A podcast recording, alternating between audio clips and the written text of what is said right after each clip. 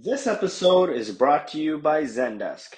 Zendesk makes it easier to support your customers with excellent customer service, engagement, and sales CRM solutions. Qualifying early stage startups can get six months free of Zendesk Suite and Zendesk Sales CRM. Go to zendesk.com forward slash startups to apply now.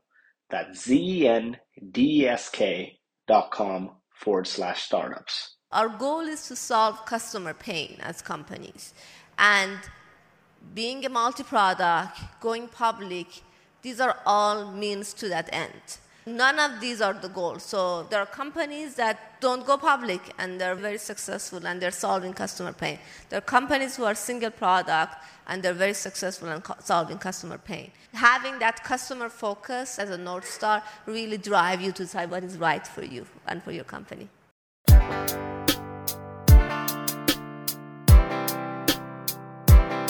I need some traction. You need some traction. Let's get some traction. Hey, what's up, innovators, entrepreneurs, visionaries, and disruptors? This is your Traction Podcast host, Lloyd Lobo. We're a community of over 100,000 people, just like yourself, on a mission to help you get the methods, the money, and the madness to explode your business growth. Featuring stories and tactical advice straight from those who've done it before, like Shopify, Twilio, Asana, and many more. We're going to talk about building multi product companies. Is a good point for a company to even start thinking about building multiple products? People come and tell me, you know, last year you had IPO, it's a big milestone for your company, congratulations. How has things changed after the IPO? I always tell them IPO is very important, it's an important milestone. But if I think about the milestone in the life of a company, going from a single product to multi product is probably a more important milestone than actually going public. And because there's a lot that happens. But going back to your question, it is very important to think about when is the right time to go multi-product because it is if you don't do the timing right and make a mistake it can be problematic for the success of your company. If you take your eye off your main core value product because you want to go uh, spread yourself, you might end up spreading yourself too thin, and basically you, your competitor comes and take over your core product, and you are not in a good shape. So th- the first thing that I think is important across the board, there are some exceptions, but the first thing that is very critical is that you are the number one in your core product. You have won that market. The customers are seeing the value. You have that dominance, and now you want to build upon that. And I think that is the first important thing. But as I always say, that whenever something is right to do, it's not easy to do necessarily. So if you have that, if you have already won and you know that you're not taking the eye off your core product, there's a lot that needs to work together to actually on the execution of actually making it happen. Just to take a step back there, if I'm the number one in my field, what would motivate me to add another product at that point? Can I just add features? And Yeah, that's a very good question. Not every company has to become a multi product. I think the important thing, you always have to look at your customer. What is the value that you need to create for your customer? I think that's a North Star. That's going to help you make the right decision. If you just want to become a public company or a multi product company, these are all means to an end. The end is customer happiness and solving customer pain. So as you look at your customer and you figure out, okay, can I just do that or is it a, I can actually give an example of Amplitude. At Amplitude, we started as a product analytics. We were doing product analytics. We had great partnership with, with CDP's customer data platform solution that would help collect the data from a customer and they would send it to us. But one of the important things about doing analytics is to have a high quality data. So data governance becomes a very important piece. And because you're doing analytics, you have a lot of insight to help improve the quality of that data. We were adding feature in our product to do data governance. But later on we realized that yes, we can do the data governance for just analytics, but the, that data that is being collected upstream goes to other places other than analytics. And if you're just just cleaning up here and it's going to go non-quality to another place, that might not be that might be problematic for a customer. And that's what actually triggered us that okay, we now go and need to build a CDP product that we just launched this year. But this was mainly about what is the customer problem that we are trying to solve and go back and see what is the solution and can I execute on that solution. And that's a logical point to start thinking about adding products. And I think for some startups, maybe they're not number one in their field at that point and they want to just expand into a different area instead of maybe pivoting all the way. Have you seen that? And what does that usually look like? Yeah, I think there are a couple of ways to think about. Sometimes it's important to be honest. If things are not going well and you have an amazing team, maybe it's just best to pivot and switch to something else and put all of your focus in there. If you say, okay, I think I'm going to have my core and then I'm going to create another one and I'm going to create another one and trying, that can be problematic because you don't have the focus you're spreading yourself too thin and because you're not admitting that this thing didn't stick. I don't have product market fit on the first one. So it's very important to just be honest and see, okay, sometimes it's okay to fail. That's perfectly fine. And I think one of the things that we want to try to fail fast, get the feedback and say whether it's working or not.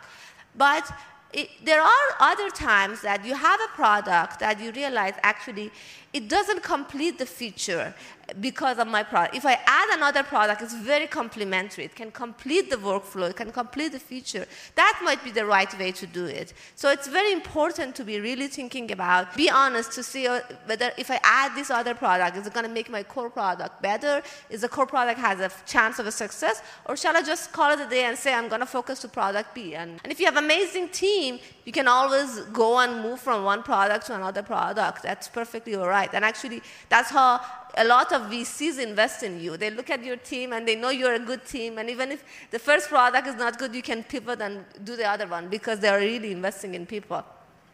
That is such a cliche, but also true. but they do.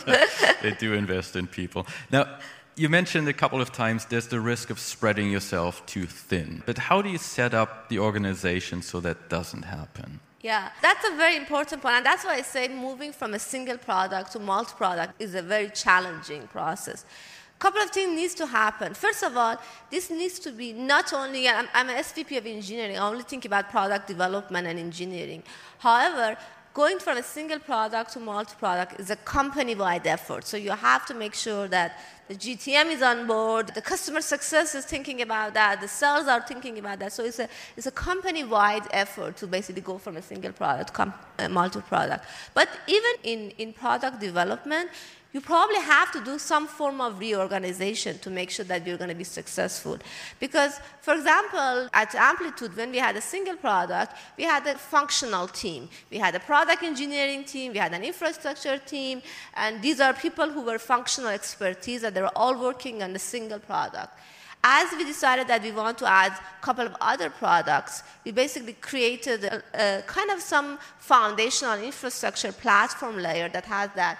And then we let those teams basically move at their own speed. Because one of the things that is important for a more established product, the requirements on quality, uh, the requirements on scalability is very different than a brand new startup product. So you have to create a model that this new product can operate like startup within a big company. And part of that is that if you're a startup, you don't know whether you have the product market fit. So you have to throw a lot of things at the wall to see which one sticks. So you will have different processes. If you're more established, you have a lot of ritual and processes and so on and so forth. So you want to make sure that you're creating that model that you're optimizing for speed, for iteration, for getting feedback for your brand new product while in your more established product, you might be operating, uh, focusing more on operational excellence, scalability, and other comments. So you have to really balance that and know which one, basically, what is it that you're optimizing, and what are the things that from the foundation, from the core product or core team, you can gain the value and expertise, but don't take the baggage because there's always a, so that these are all of the trade-offs that you have to be going and execute. And that's why I said execution is challenging. But you also have to allow that other product to fail if things don't go well, right? Yes, absolutely. And I think For example, it's funny, you have to set goals to see whether you, you're successful. One of the mistakes that we made at Amplitude was that we set for one of our new products a dollar, a revenue goal. So we want you to get to $10 million by this period of time. What happened was that it motivated the team to go after bigger deals. So they become a little bit like a consulting for those bigger going after that. And the learning from us for the future product after that, the goal as the number of paying customer. You need customer to pay a little bit. Otherwise, they can all say it's a wonderful thing to do. But it shouldn't be about how much is. You want to get a number of customers so that you are not you're building a product that can solve it's solving a lot of different customer problems. So these are a lot of learnings that you would go along when you're taking on that path. For sure. Now, so far we've talked about building that other product. What about acquisitions? Maybe if you're in seed stage, you're not necessarily thinking about acquisitions right now, but at some point you probably will. And how do you handle that to add another product to your portfolio? Yeah, you always have to think about build, buy partner. This is the model that you always think about as you're thinking about adding functionality. And I think there is no perfect solution, in, you always have to look at the case, the time, and so on and so forth. But acquisition can be a really valuable tool in your toolbox if you have some money, of course, to get that. You, and you have to see what are you trying to get. For example, in the example that I mentioned about Amplitude used to be partnered with the CDP product, but we decided that we want to build a CDP because it's valuable for our customers. Then we decided that it's valuable to acquire somebody who is really expert in that field. So we acquired a smaller company iteratively that actually they had their founders were thinking about taxonomy management and schema management all day and all night. So they really brought that expertise into Amplitude. And it was valuable to do that. But I have a lot of horror stories of acquisition that don't go well. Tell yeah. us some of those. okay, I don't name name, but at some of my previous companies, so we acquired the company. It was a very small company. We acquired them, and uh, we really did not have the culture match. We were very a company that were down to earth, produce value, and they were a little bit company that was all about marketing and talking about it. So when we acquired this company, actually the market really loved it. Our market cap increased more than what we paid for that. So if you think about short term was success. But two years into it, none of those people were still at our company because they really didn't fit with the company. They, the culture uh, uh, uh, was not there. So one thing that happened, if you don't have the right culture match, the value of company and the new company, you either, if you acquire big company, they come and destroy your culture or change your culture, or if you acquire a small company, they basically won't last because they won't be able to integrate into your culture. So that's very important. That's the first important thing is to think about whether there is a culture match between the two. It's not a panel about acquisitions, but how do I ensure that it will be a culture match? Like, how do I even know that beforehand? You never know, of course. There's always a risk, right? You, it's like hiring somebody. You do all of your interview process and it might not be. But you have to do your homework the same way that when I hire somebody, I spend a lot of time interviewing, I spend a lot of time doing reference check, I spend a lot of time. You do that, you, you apply the same model when you're acquiring company. You do a lot of reference check with their customers.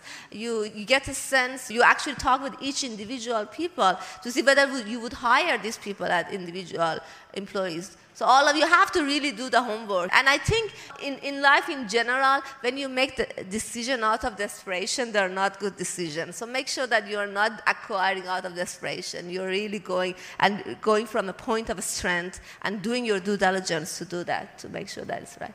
But it can go wrong too. But hopefully it will go. It's a 50 50 chance. What about your existing customers as you're building out that product portfolio? How do you think about them? And do you think, should startups think about that new product as kind of addition to the existing one and just helping the existing customers or bringing in new customers? How do you balance all of that? Yeah, that's a very good question. Actually, I have a story of what we did at Amplitude that was not correct. So we had a team that we told them you are a distribution team, so you're gonna work on some new product, but you cannot talk to our existing customer because we want this to distribute and in- increase our basically pipeline. So that team was not very successful because they were spending all of their time sending LinkedIn messages to get people to talk to them so that they actually validate whether the idea is right or not. People were not, you basically go back to being a tiny startup. You basically lose the benefit of being part of a company that is established. You lose that, you are not getting the leverage out of the credibility that you have.